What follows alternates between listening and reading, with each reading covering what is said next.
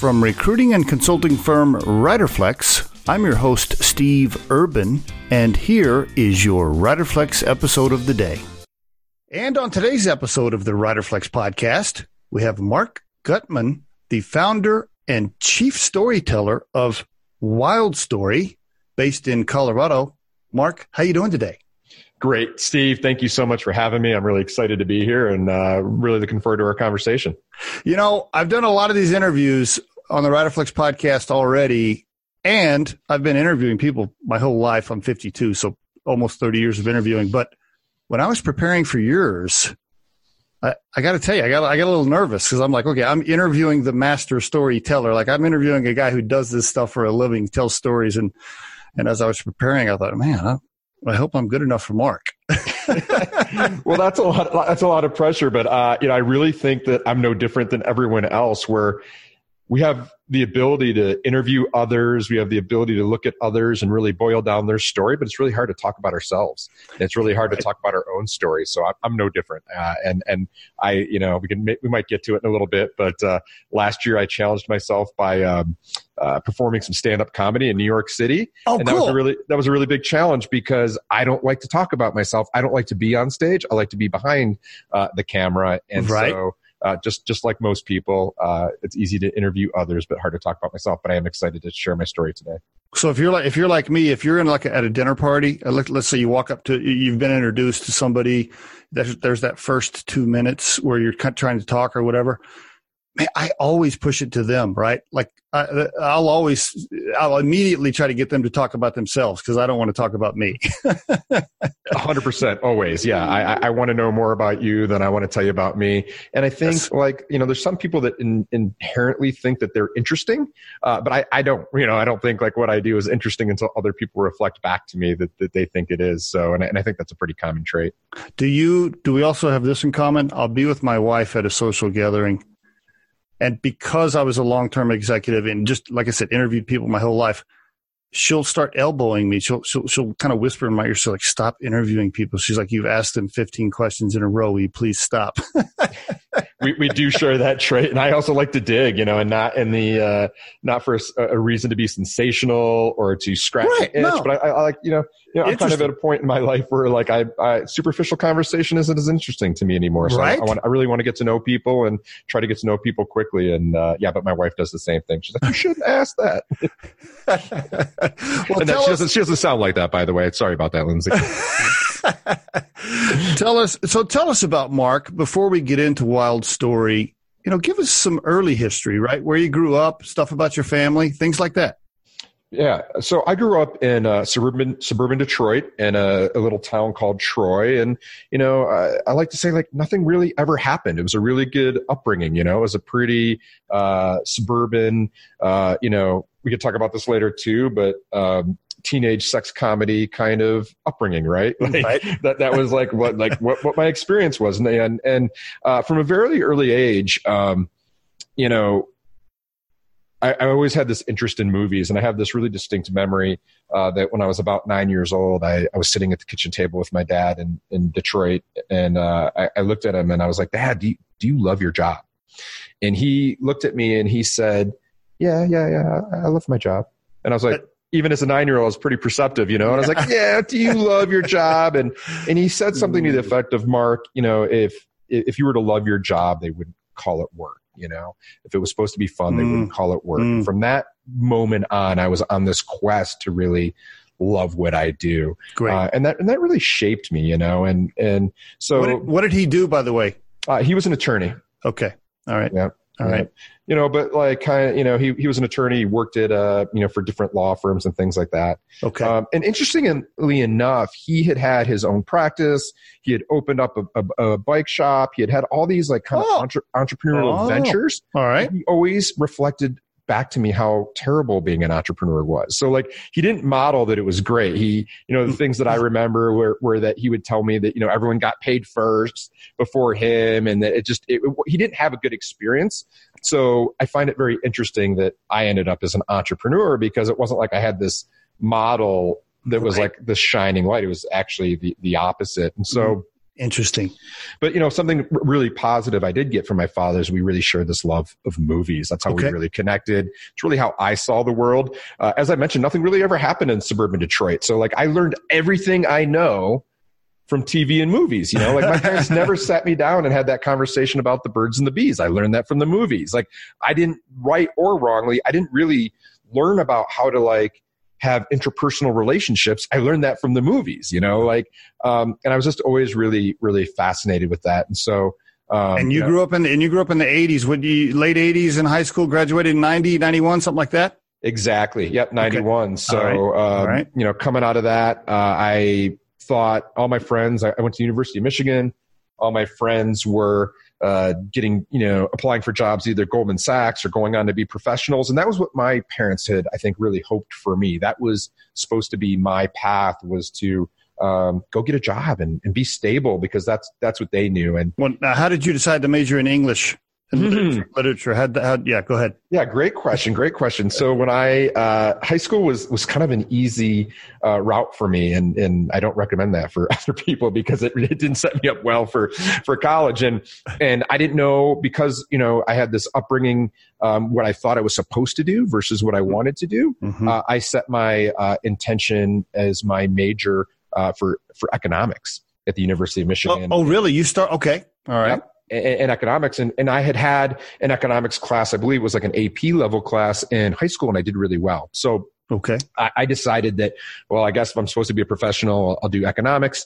And because i had done so well in high school i had also determined that i didn't need to go to econ 101 at the university of michigan.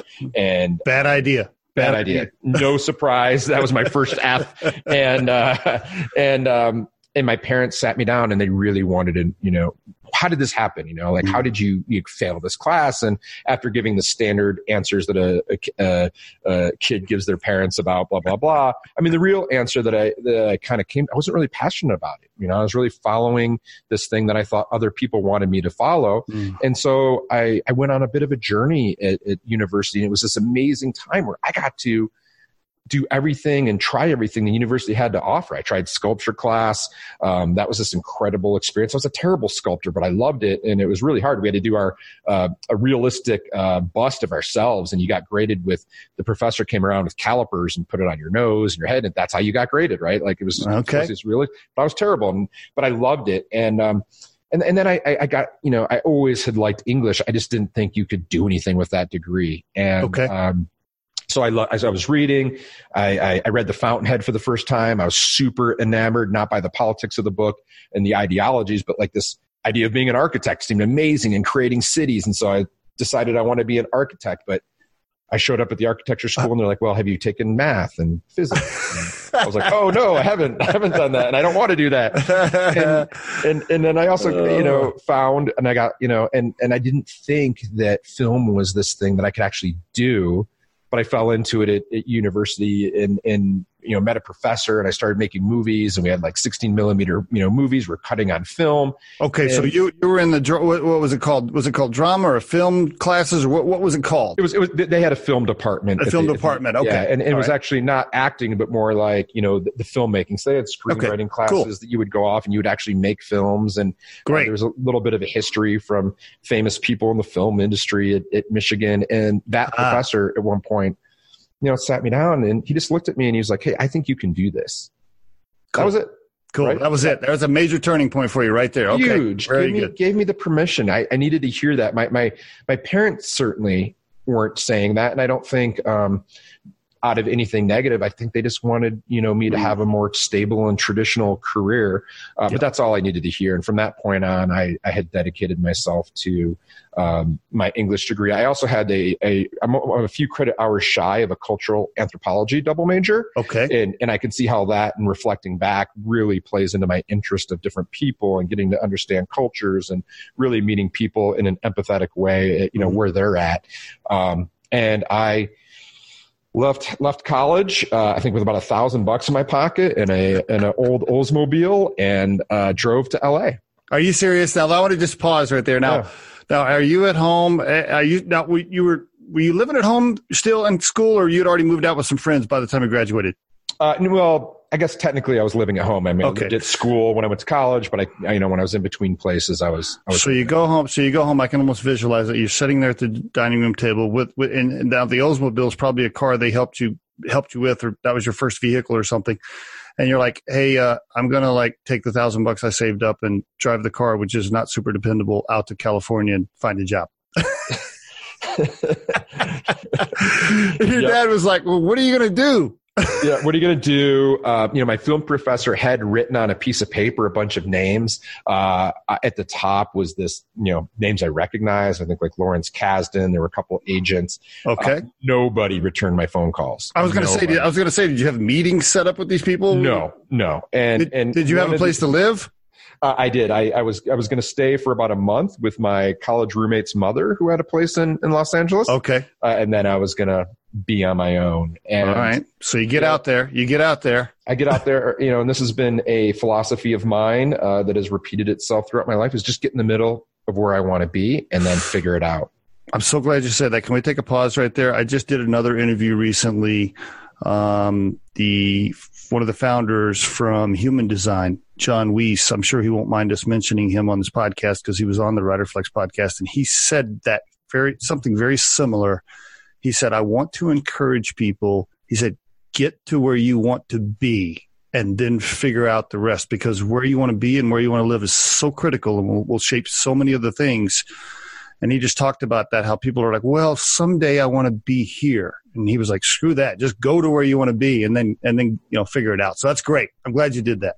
Yeah, and it's an you know LA is an industry industry town, and I started asking around and and all these things. And one day I got a phone call at the house of uh, that I was staying at, and it was the last person on that list. Uh, a good friend of mine to this day, his name's Patrick. He called me. He said, "Hey, man, I've been trying to call you."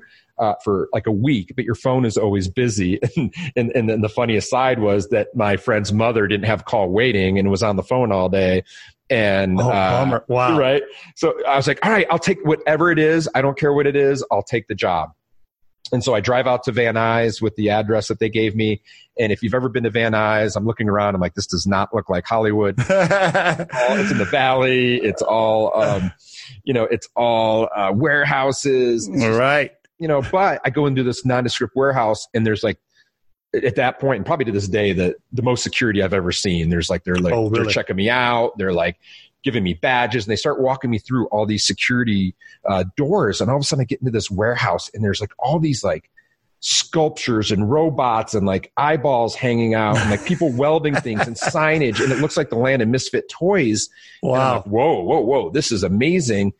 Um, and it turned out to be a uh, nondescript location for Disney's Imagineering, where they Oh, really? you know, okay. they build all the theme park rides, where they do all these really cool things. They walked me back into a theater, and it was this private theater that was like a theater in the round.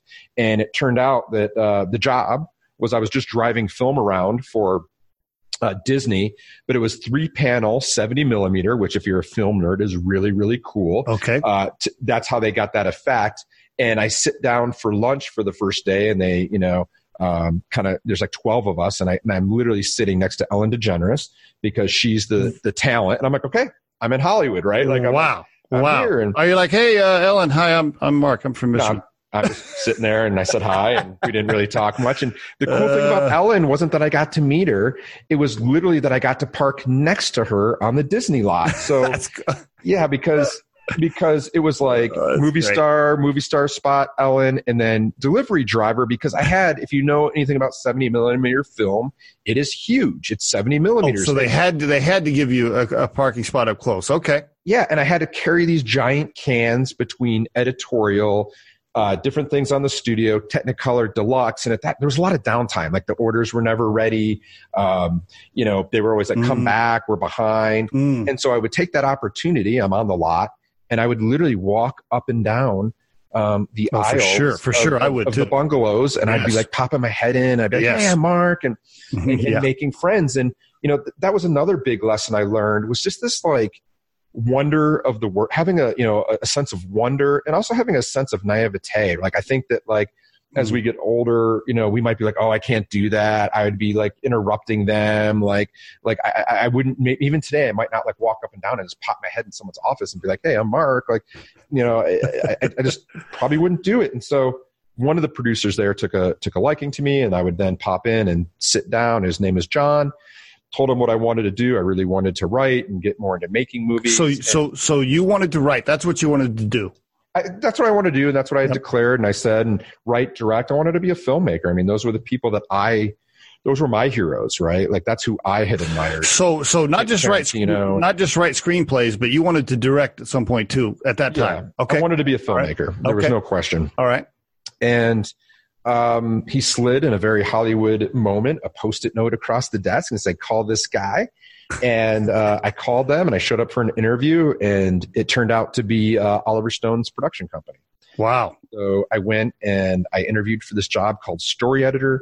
I didn't know what it was, and like most young people, and you know, I was just like, I will do it. I will figure it out.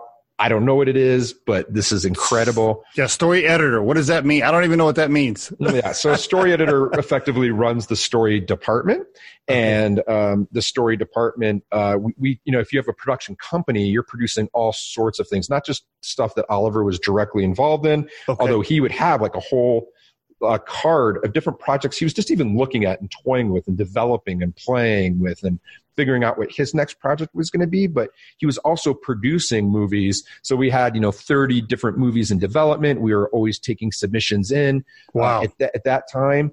Um, you know working with the agencies there'd be like hey like it was always really exciting when they'd call you up and be like hey we have a hot new script. We're going out with it on this day. It's coming in. I would have to come in. I would have to make sure everyone got a copy. We would then uh, meet and, and say, hey, we like this, we don't, um, that sort of thing. And it was it was interesting. It was. Now, like, you, are you are you making decent money at this time? Now you got your own apartment. I'm making just enough. Just enough. Just enough. All right. All just right, enough. Go. Like just like enough. I'm, you know, they're they're paying me in bonuses by like giving me movie tickets and sending me to premieres and like like a lot of those kind of benefits. But okay. Like, All not right. a lot of not a lot of cash, right? You're hanging in there. You're still driving the Oldsmobile. Oh, I'm driving the Oldsmobile, and the thing was on its last legs, right? Because I had been driving it for film and, and okay, driving. All right, I just wanted to, I just wanted to kind of get it. All right, cool. No, no, no. This is not. Gla- it's glamorous in um in what it looks like from afar, but I mean, I'm not making any money, but I, I didn't care, and I'm getting I'm getting screamed at. I'm like, you know, I'm getting yelled at. Like, I'm just hoping that I'm not going to get fired and one day I get called into the, like the bullpen area and there's like about like 11 people all standing around and they looking kind of stern. And I'm like, this is it like this is the end of my Hollywood career. and uh, and and what, but you know they kind of flipped it and they handed me this LL Bean tote bag, and I'm actually looking at it across my office right now that says Ixtlan on it. Uh, that was the name of the production company at the time, and my face just lit up because, and this is literally, I'm looking at it right now. This is like probably the business achievement I'm most proud of to this day. Because what that meant was like, hey, you're part of the team. Oh, uh, you're one of us that bag was so I could carry because all the cool executives carried those bags full of scripts because they're so heavy, right? Like each script's about 110 pages, 120 pages. Okay. And you've got like 10 of them at any given time, plus all your stuff. I see. And and I was like, I was so part of the club. You're like, I'm in the circle of trust now. So so happy that like they gave me this thing so I could take 20 scripts back and forth to my apartment, spend all weekend reading scripts, like every week. Like it didn't matter. I was just I was so excited, and that was like this kind of big awesome. moment in my career that awesome. really signified I'd belong. And it's like a trophy. I'm looking at it right now. That's cool. No, very cool. Very cool. Very cool. All right, and then it, but then at some point, it, you didn't stay in, in in Hollywood. At some point, you I don't know how many how many years were you there before you thought, ah, I'm going to do something else. About seven. So I okay. went on. I worked on with another uh, really cool writing producing team. A guy named Mark Hyman, another guy named Zak Penn. Zak, you might recognize his name. He's written Ready Player One. He did a bunch of the X Men movies. So super cool, super cool. But you know that was my dream. That was my dream to go to Hollywood. And this is an idea that I'm actually exploring like like even a little further like what do we do when when, when our dreams change right mm. like and, and mm. like how do we we pivot and mm. i realized that also part of my dream was um having a, a, full life outside of work and, and i really wasn't doing that i was doing nothing but working i was okay. head down i was taking myself so seriously i mean it was you know i was committed to this um this idea of growing my career, but I had this moment where I was like, what, what am I doing with my life? I'm, I'm not really doing the things that make me happy. And well, you weren't doing anything but working. It doesn't sound like we're talking 70 hours, 70 hours a week type of deal. No social life, no hobbies. Yeah, totally. And, and also like, you know, at that time, um, another really well-known movie came out by a classmate of mine called American Pie.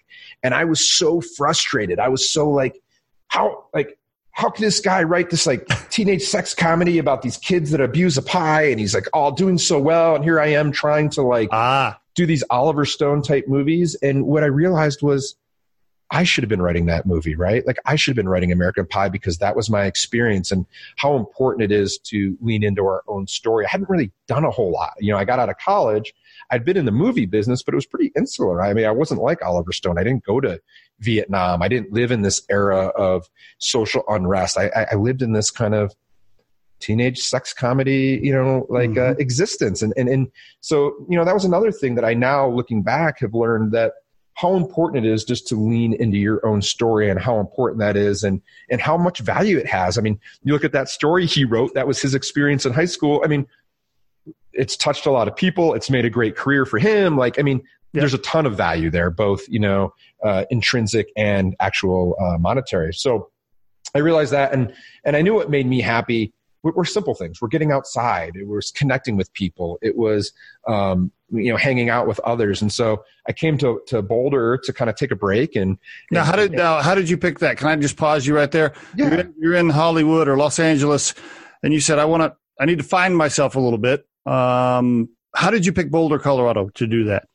Yeah, I had I had long had a, a connection to the outdoors. I'd always loved getting outside. I actually worked at a, a kind of a, a, famous outdoor retailer in, in Ann Arbor called Wilderness Outfitters. So I was okay. like around, you know, like I just loved I loved gear. You know, I loved touching critter uh, and like putting hiking, you know, getting people okay. into hiking boots right. and camping stuff, and and um and I'd and uh, so I, I'd always had this thing. My parents, you know, we travel every every summer, uh, you know, a couple weeks out of the summer with our travel trailer. And Colorado was this thing that I always loved. But my wife and I, we went. We looked, we looked on a little tour. We went to um, San Francisco, and I just kind of wanted to get out of the city. Uh, okay. We looked at Portland. I loved Portland, but I was just so nervous about the rain. And I had a couple friends from college that lived here, and I remember the day we were on this exploratory trip. I was out at Copper Mountain. We were at the T Rex bar. Uh, it was it was a beautiful sunny day uh, we were snowboarding and having a beer. And, and I looked at my friends and I said, so this is like just what you guys do on the weekend? And they were like, yeah. And I was like, it like blew my mind that like, like, that, like this didn't have to be this thing that I like, uh, waited for, you know, for like one week a year that this, I could integrate the things that I love to do into my life and why not? Right. Yep. And, um, uh, something I love to ask, and it's really core to our process and our business, is just this this easy question of what if. Um, yeah. You know, what if? Like, what if we lived here? Like, what would that look like? Here. And so, now, uh, now was your was it, you had met? Sorry, so you had gotten married before you left California? Uh, just before. Just before. And did your wife? What what did she do? Uh, she, she, she, she's a painter, so she was she had finished up a graduate program at the Art Center uh, of Design in Pasadena, and that was also a good breaking point for us to. I see. I see. That, so that was you, kind of holding us there for. A oh, okay, all right. So, so you and her together, you guys were both ready ready to go somewhere else.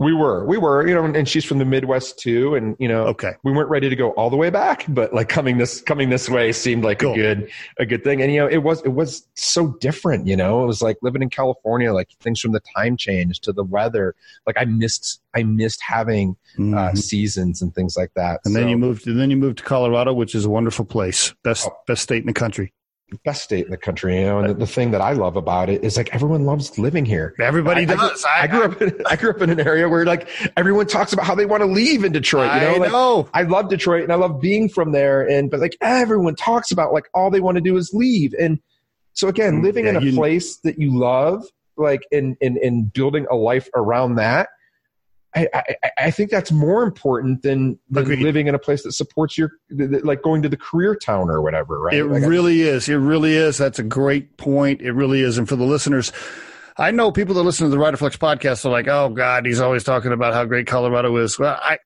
i hate to tell you but it is.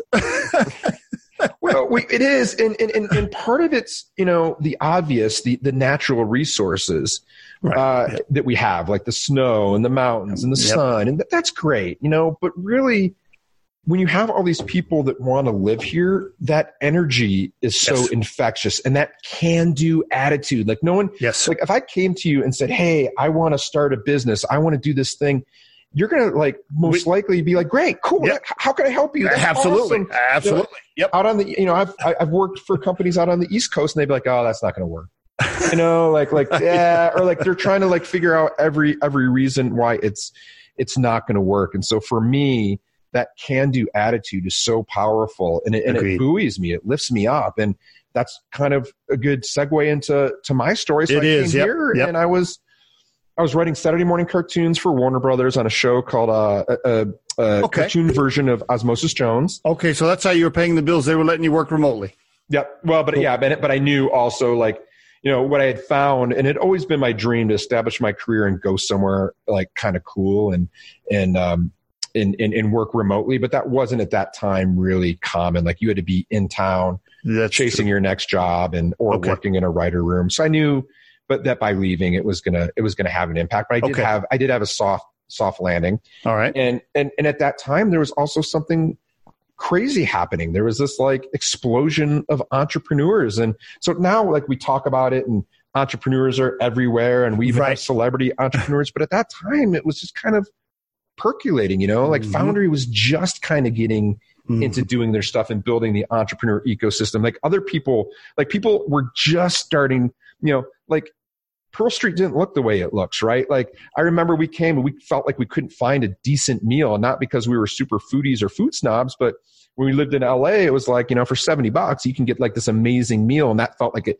at that time, that was a lot of money, but that was what we do for a big, and we'd go out to a meal in, in Boulder and it was like, man, you know, and so like this, this explosion of, uh, restaurant tours hadn't happened yet, but all that was happening. Right. And so I, I just, it was just lucky that the intersection of that and i was looking around i was like wait a second there's like these all these people starting businesses and doing different things and Mhm. i fell, uh, I was just looking again to get in the middle of something to open up doors to meet friends and i had met some people and i started uh, working at a company called Raindance Okay. which was an audio conferencing company in, in colorado uh, the ceo was paul berberian who's now the CEO of Sphero, another guy by the name of Todd Vernon, who has had multiple awesome exits over it, uh, Sovereign and and, and Lijit, and and most recently uh, VictorOps. He just exited, and and this other guy named Bryce Amberzunas.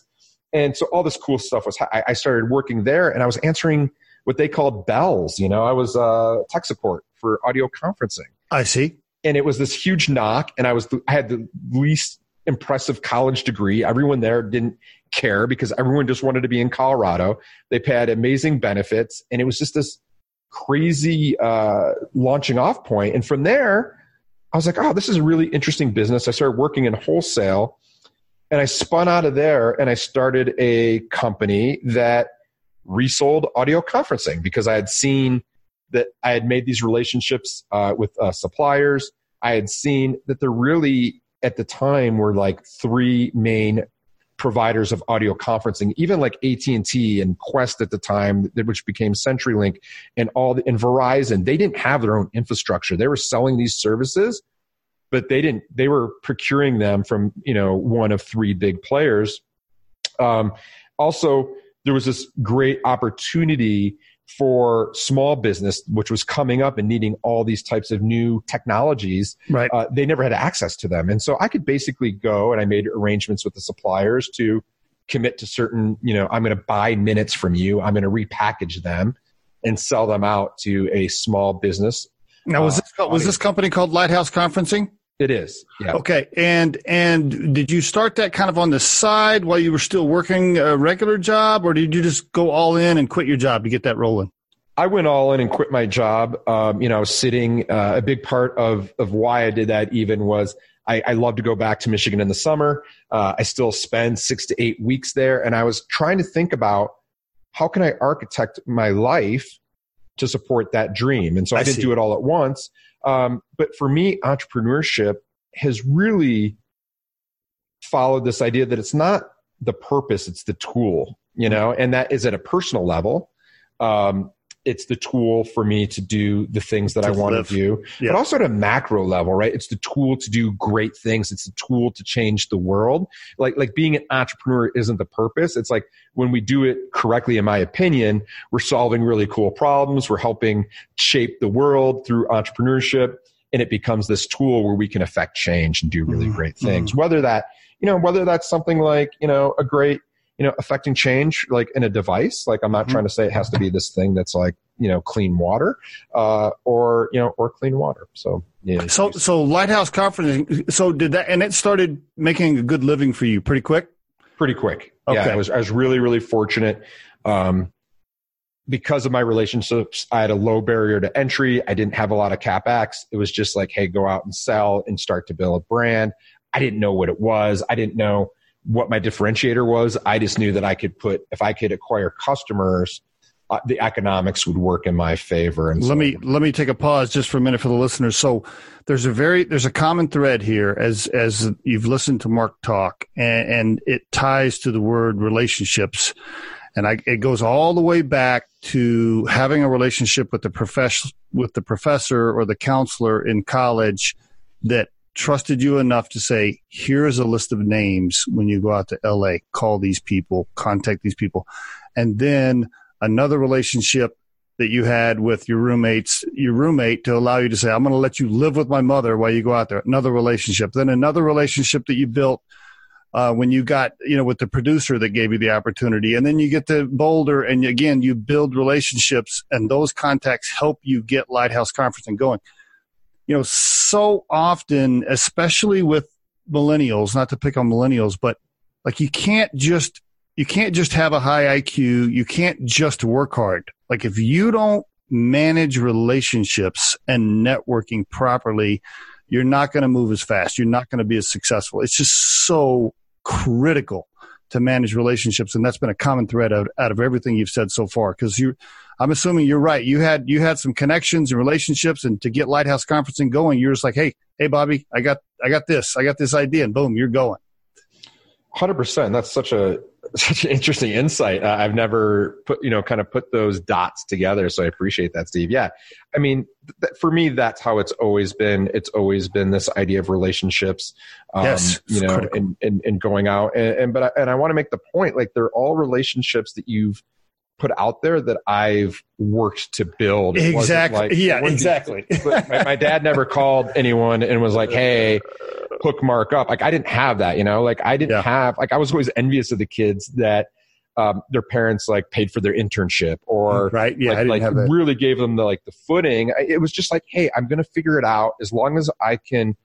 meet my bare minimum needs financially and that was also really a great thing like i didn't have the luxury of not meeting my bare financial needs which is this really great thing because it forces you to choose. It forces Yep. you to you know do different things and make a living and see how the world works. And there's some uh, risk and vulnerability. You got to hold that job. So even if it sucks if you're not loving the actual work you're like i got to stick this out until i find a better option. And i think that there's something super powerful in that because Mhm. um, had I had a, a, a cushion, I might I might have been like, I don't like this uh, because I don't like I don't like how I'm, how I'm being treated. I don't like long hours. I don't like doing the crap work. But that's also like looking back. That's what makes you have the ability to do great things and have a career. And you Yep. do need to do those things. And I just recently spoke at the University of Michigan, and someone Oh, asked Great. someone and, and someone asked me and said, you know, what, what kind of advice do you have for me getting starting out? And and you know, and I could say something like, hey, don't take yourself so serious. Don't work so hard. Don't don't chase just the money. Don't chase just the title. All these things, which are probably true, except it's only true now that I've gone, I've done that myself and I've made those mistakes. And I don't want to rob anyone of that experience because sometimes you have to do those things, you know, depending on where you are in your career to get to where you want to be. You know, and it's not this, hey, don't do what I did or or something like that. Like sometimes we do need to like just be so head down and focused on our career and chasing the wrong things because that'll spin us into the right things. Now, Mm, that being good point. said, Good point. that being said, I don't want anyone to be super focused on the wrong things, but I also don't want to rob you of your growth and your experience because we all have our own story and we all have to get to where we want to go. And if it were all Yep. easy, you know, Wouldn't yeah yeah exactly. So you uh, Lighthouse Conferencing, you ran that for what ten years, and did you is that still open or did you sell it or close it or what happened with that? 10 years we just sold it uh, this past summer you know Ooh. i never thought you know my strategy was at the time there was a ton when i started it there was a ton of consolidation going on in, in the space and so i was like hey i'm going to build this up. I'm going to get to critical mass. I'm probably going to go raise some money. I'm going to acquire a bunch of smaller players and then i'm going to sell it to one of those three big players. Okay. I, I had seen other people do that. There seemed to be a really great roadmap for that and i've didn't see and we take it for granted now but now like things like zoom or google hangouts or you know if you're an amazon web service customer they have a, a, a telecommunication platform i think called chime. Like just didn't see that. Skype right? We, yep. we had kind of known skype but man that changed that changed the industry changed you know? Everything. and so like like a good lesson in entrepreneurship was also be okay running that business that you're getting into that you even if the plan is to exit uh, because i had this business that i thought had like a four year three to four year pl- that was the business plan mm-hmm. um, and again mm-hmm. i didn't love conferencing uh, i was doing it was the tool uh, not the purpose yep. to, to use that i knew the business it allowed me to do some things and uh, I was running that business. Should you should you have exited after about four or five years? And you, did you pass up a couple of opportunities to exit? Or no? No, no. Okay, okay. Uh, I mean, I look back that I mean that business created a life for me. It it, it did so many wonderful things. Great, it, that's you know, cool. It, it never, and, and I think this is an interesting lesson. Like you know, it did it reach the you know did I exit for ten million dollars? No, I didn't. That was kind of the plan. Well, but it but it you know but what it did do is it provided a great life for yep. uh, me and my family. It cash flowed amazing. I put a lot of money away. I had a small sort of double or a base hit exit, which is great.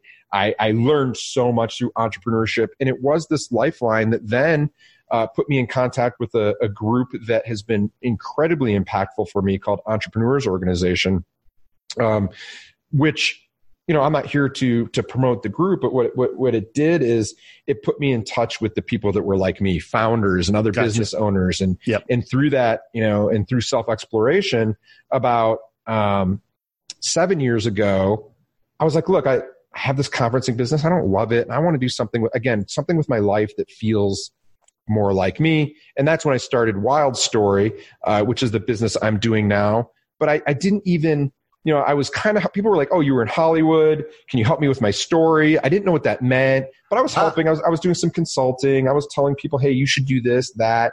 Um, and I actually started the business as a PR firm because that was the only way in my head I could see, hey, how do you tell stories for people? And I, I learned uh, how to do PR. And I, and I realized I didn't like that. Like I just, it just wasn't like it just wasn't sitting well with me. It was traditional PR. There's nothing against PR. Uh, a lot of that was probably um, a fault of mine, taking a lot of clients that didn't have PR worthy uh, things and trying to help them, and and they were disappointed. And so I took a step back and, and and I continued to work with clients and work with clients, and I realized that the clients that that I loved working with and where I had the most impact and the things I loved to do I was a brand strategist. You know, that's what I was doing. I was helping to build their brand and and tell their story through uh, you know different channels, whether it be culture, brand strategy, or content. Um, and and so really that got, is, that is that is interesting. So you you weren't traditionally like you weren't really a a trained marketer, right? Uh, you you weren't a marketing slash advertising professional, so to speak, but your writing skills, your curiosity, your your love for the story, your people skills that allows you to develop these relationships all kind of ties together to to help entrepreneurs figure out how to tell their story better and and tie it to their brand. I, I see how all that fits together. It's so fascinating. When I when I studied your profile, I thought, well, how did he end up I don't understand how he got there, but you've tied it together nicely. yeah. So this this uh, perspective of entrepreneurship and storytelling and and and it took me a while. You know, it wasn't. I don't want to sit here and say like, oh, I totally figured it out. Like, I had a hard time like being categorized as a brander or a marketer because I was like, uh, to your I, point, I was I like, was I've trying, never. Yeah. That's what I was trying to do. Categorize you. Yeah. Go ahead. Sorry, I interrupted well, you. No, I think categorization is good. Um, it allows us to understand what others do. You know, and and and that was a part where my business struggled for a while because I was mm. like, I'm a storyteller. I have to tell your story. Well, mm. if I say that, that can mean like, if you ask 10 different people, what does telling the story in your business mean? You're going to get 10 different answers. It's like, mm. hey, it's branding, it's marketing, it's, it's, it's my CEO speech, it's our culture internally. It's like when we do our earnings announcement, like, like you could just go on, like it can mean different things.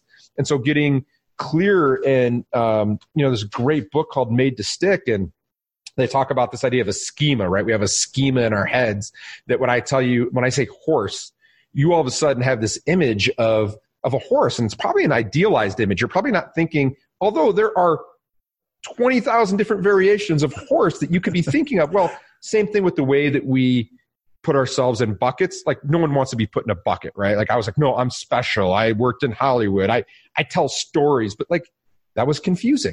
Yeah. And the second that I put myself into a bucket and say, Hey, I'm a, I'm, I'm a brander.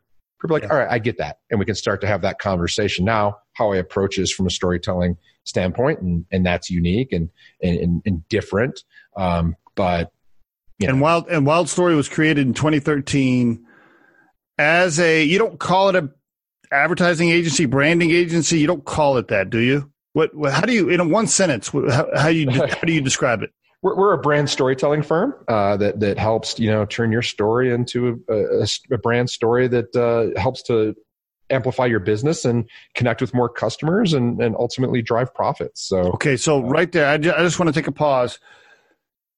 Everybody, everybody needs your help, and when I say everybody, it's it's really frustrating for me every every time I visit with a new executive. Let's say they're a client for Riderflex that we're going to meet because we're trying to sell them recruiting services, or it's an executive coming on the Riderflex podcast. Either way, I'm having to do homework on the company and the executive, right? Mm-hmm. I can't tell you. 75% of the time, I will click on the website and I'll go, okay, let me, all right, can I, what who what are you doing here? Like what, what what's the story? What do you do? And it it is it does not go fast. Like it, it's not quick. So often i will look at a website or look at the social media and i'll hang up the phone and i'll call my partner and go i still don't know what these guys do. Because the story's not right. The story's not clear. So my, my point is i think a lot of brands uh, could could use your help. I, I don't think people do a good enough job telling a clear concise short enough story to to keep people's attention long enough to really understand what they do. Anyway, that's my that's my read on the situation. I'll let you. No, it's hundred percent, and it kind of goes back to that conversation we were just having about like understanding what category you fit into, who are you for, who are you not for. You right. know, like you want people when they come to your profile or your website to immediately say like, "Yep, you're for me or you're not for me," and your right. story forces people to choose, and that's like such a powerful yes. um, idea you know and and we do want people to not choose us instantly if they're not the right fit because that saves time that yes. saves our yep. energy we don't have to you know waste time you know chasing down prospects that we know aren't going to be a good fit and it right. also helps to you know build that referral business when people instantly know who you're for you know if i'm i'm like talking about hey i need yoga clothes and all this kind of stuff like someone's like inevitably going to be like oh you should go to Lululemon or Prana, right? Like we know, like no one's going to go. Like you should go to Brooks Brothers. That that doesn't happen, and it should be that simple. You know, it should, should be. be. that that clean. Or you know, we use the idea of hey, we're at a cocktail party, and Steve says, "Hey, Marc, who you for?" And I'm like, well. It's really, you know, we work with, you know, kind of a really specific kind of client. We typically work with like outdoor lifestyle and tech companies that are at an interesting stage of growth. Typically, they've had an event um, and, and they're they're really trying to realign with who they are and who they're for. And when you say they've had an event, just for the listeners, they've had a seed round or a Series A round that that they have enough capital to actually hire firms like Wild Story to help them. Basically, is that what you mean? Yeah, you know, yeah. yeah. First, first uh, round of capital, or but it could be a startup too. I mean, that was just an example. Um, yep you know, of something that, you know, I might say, or I could say, hey, like, look, you know, we, we work with, with startups getting off and they just, they, they need to really get aligned on who they are. And we have, we have an offering for them. And, you know, Great. because for us brand, you know, it all begins with the words you use. And that, that's something, you know, your brand and your, your brand story isn't your logo. It's not your colors. It's not your website. That, that's all part of it but it really you know starts with you know answering some fundamental questions like you know why are we here who are we for um, you know what's our vision? What's our backstory? I mean those things all go into telling your story. Mm-hmm. and there are all these signals that we're uh, you know we're telling different people through different you know mediums whether it be a podcast whether it be social whether it be our website whether it be the client onboarding experience all those things. And why that's mm-hmm. so important is as human beings we're just biologically designed to say no you know, That's true. And it's it's a, it's a, it's a defense mechanism. It's a defense. it is. Yep. It's a you know, and we're, you yep. know, and so um, we we we want to say no, and you know, have you ever had the experience like Steve, like, like maybe you and I, you know, because I do this all the time. I'm, I, I always go meet for coffee. Like someone's like, hey, let's go to Ozo, right? And you, and you sit down and the Boulder thing to do, and you have coffee and you meet someone, and then I go back home, and my wife says like, hey, how was that meeting with Steve? And I was like, eh. And she's like, she's like, well, what, I do it all the time. Yeah, she's like, what was wrong with him? And I'm like, I, I, I don't know, just. Um, I can't articulate it right. Well, that's just your spidey senses where there was yes. incongruency in, in in the story that we were receiving. So that, that's what we're, you know, so when you think about that from your, your branding, your marketing and, and, and, and how people are perceiving you and they start to get that like kind of queasy mm-hmm. tummy, those, you know, and they're like, eh, they bounce and, and they don't buy, you know, and that, that right there is what you want to avoid because even best case scenario, when you send all this, the right signals, you know, they still want to say no and, and you still need to convince them. So you, you don't want to, you don't want to like have people you know thinking that you're not for them yeah uh, so it's not so so your service not only helps them tell the story for their brand but helps them tell their own story when they're meeting with with, with prospects right i mean you can probably help them in, yeah. in both ways you're, you're so right I, I i my partner and i scott meet with prospects and potential clients, you know, all the time, right? And you're right. You, usually to get a contract signed, you're, you're meeting them for, for coffee or happy hour or dinner or whatever. I cannot tell you, Marc, how often, more than 50% of the time, we'll be driving back home, separate vehicles.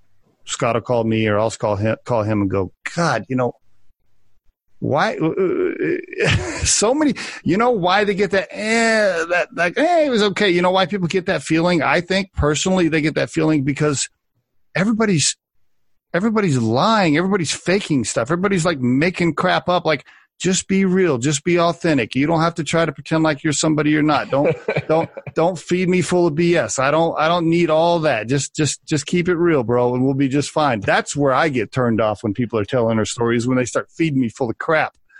Uh, anyway, sorry, I went off on a no, tangent. totally. I, I, call that the BS meter, right? And um, like you think about uh, back when you know you get on the airplane and on the back of the screen, the CEO from United's telling you come fly the friendly skies, and you know, and, and in parallel, you have someone getting dragged off a plane.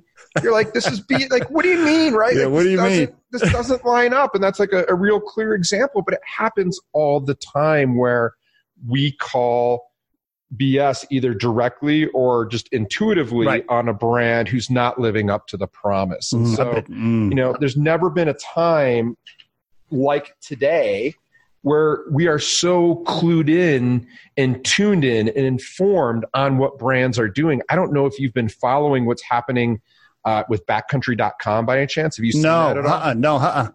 So backcountry.com is a retailer uh, that has grown to be quite a large uh, online retailer. I think they, they're doing like around $500 million is what I saw okay. in revenue.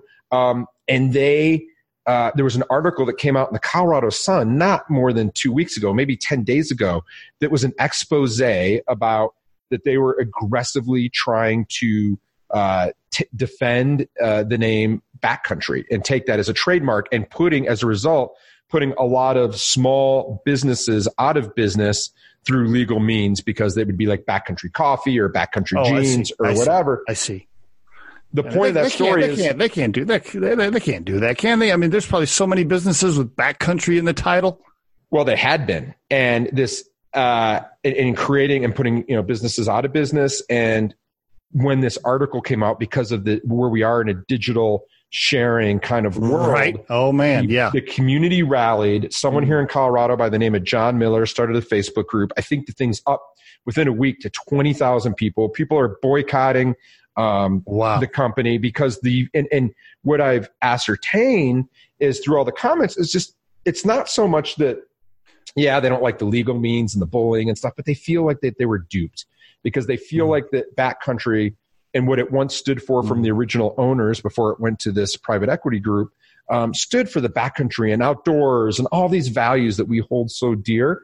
And now they find out no that this is just a company that's you know funded on profit and greed and not honoring the values of what we call the backcountry.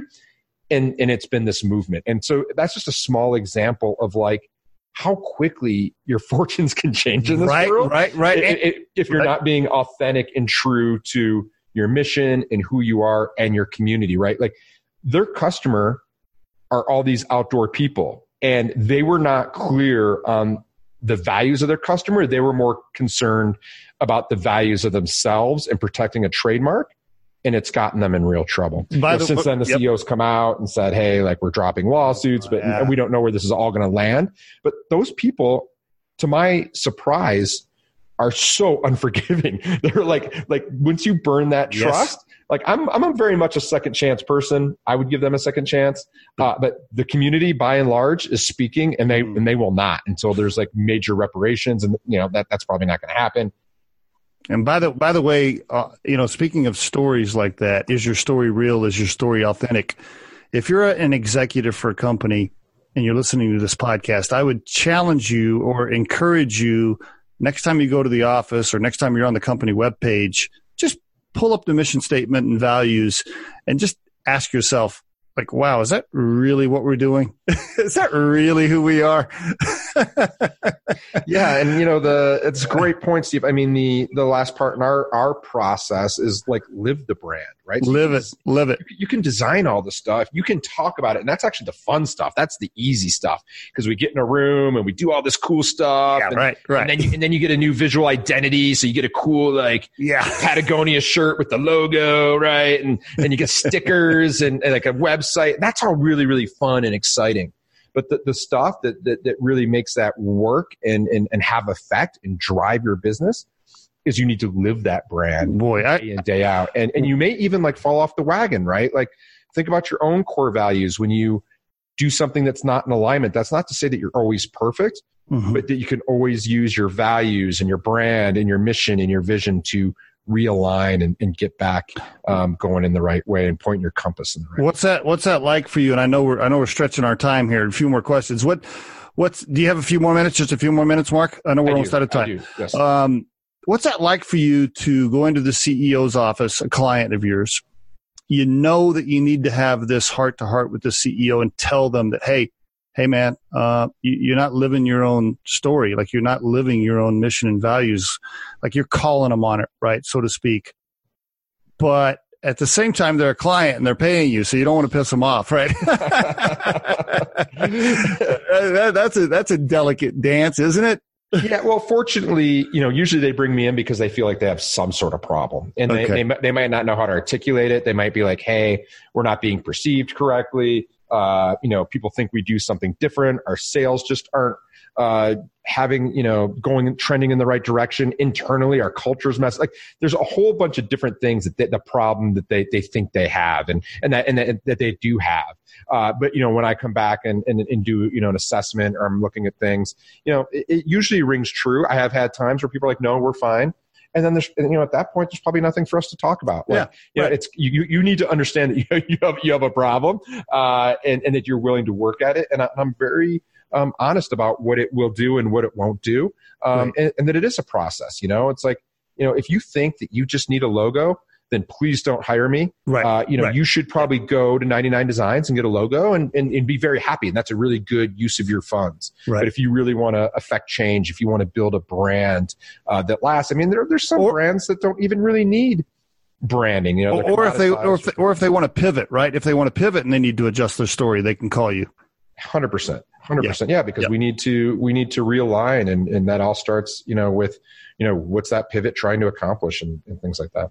So it's wildstory.com. Is that uh, the best way to go about making contact, or do you want to give another uh, uh, email or, or, phone number for the listeners on this yes, show? Steve, that, that, that's a great uh, way to contact me. But also, uh, if you want to contact me directly by email, it's mark, M-A-R-C, at wildstory.com. And just, you know, make note that you, you heard me on the Riderflex podcast.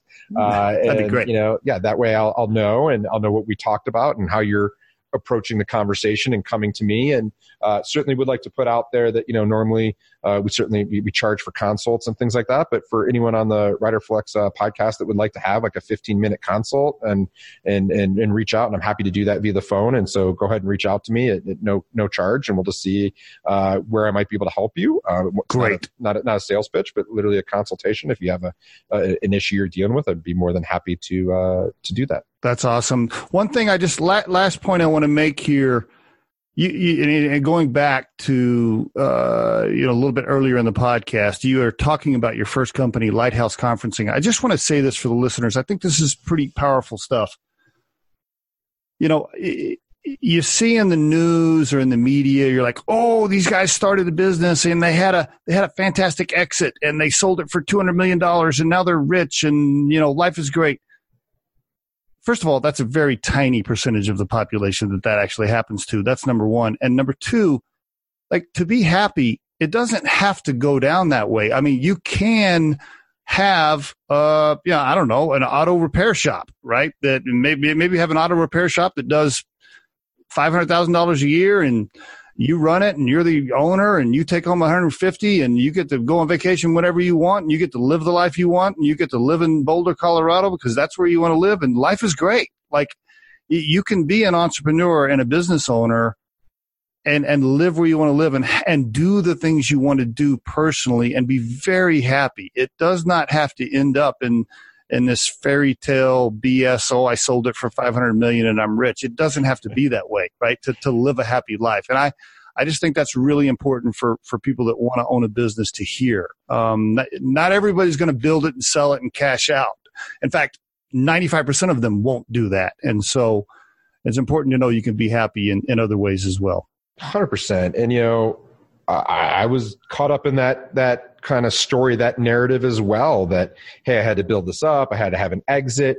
You know, I, I had a real unhealthy relationship with my business for a while. I mean, I, I, thought it was a bad business. I was like, why am I not growing it to a point I can exit? Like, right. you know, all this kind of conversation. At one point, I'm not really sure what triggered it. I had this like real, I was like, like this business is like the giving tree you know that book right. by Shel- right. like like yeah. all i do is take from it and, and and i treat it so poorly like I, I, I cut off its limbs and i take cash and i and i go on vacations and i uh, support my family with it and I, I have this life that i've always dreamed of yet i'm treating this this business poorly and much to your point it was a great business it was an amazing business and um, you know, awesome. I, I, think everyone else should be so lucky to have a business like that. Marc, you've been awesome. I'd love to keep you on for longer. I know we didn't even get through all the questions, but uh, just some really inspirational stuff. Thank you so much for sharing and for being on the Riderflex podcast. I really appreciate it. And uh, just remember, folks, if you need adjustments on telling your story for the brand or personally or whatever, wildstory.com. And Marc Gutman can help you and he can help your business. Marc, thank you, sir. I appreciate it. Steve, thank you. It was such a pleasure. I, I agree. I wish we could go longer, uh, and maybe we'll do part two. Absolutely. Take care, my friend. Thank you. The Riderflex podcast features entrepreneurs, business executives, and the stories behind how they got there, as well as daily tips on career advice and job interviews. Our show can be heard just about anywhere these days, but you can visit riderflex.com and click on the podcast page to hear all the previous episodes and learn more about the recruiting and consulting services we provide. Contact us at the email address info at riderflex.com or 888 964 5876. Thanks so much for listening, and if you enjoy our show, please be sure to subscribe to our channel and like the episodes.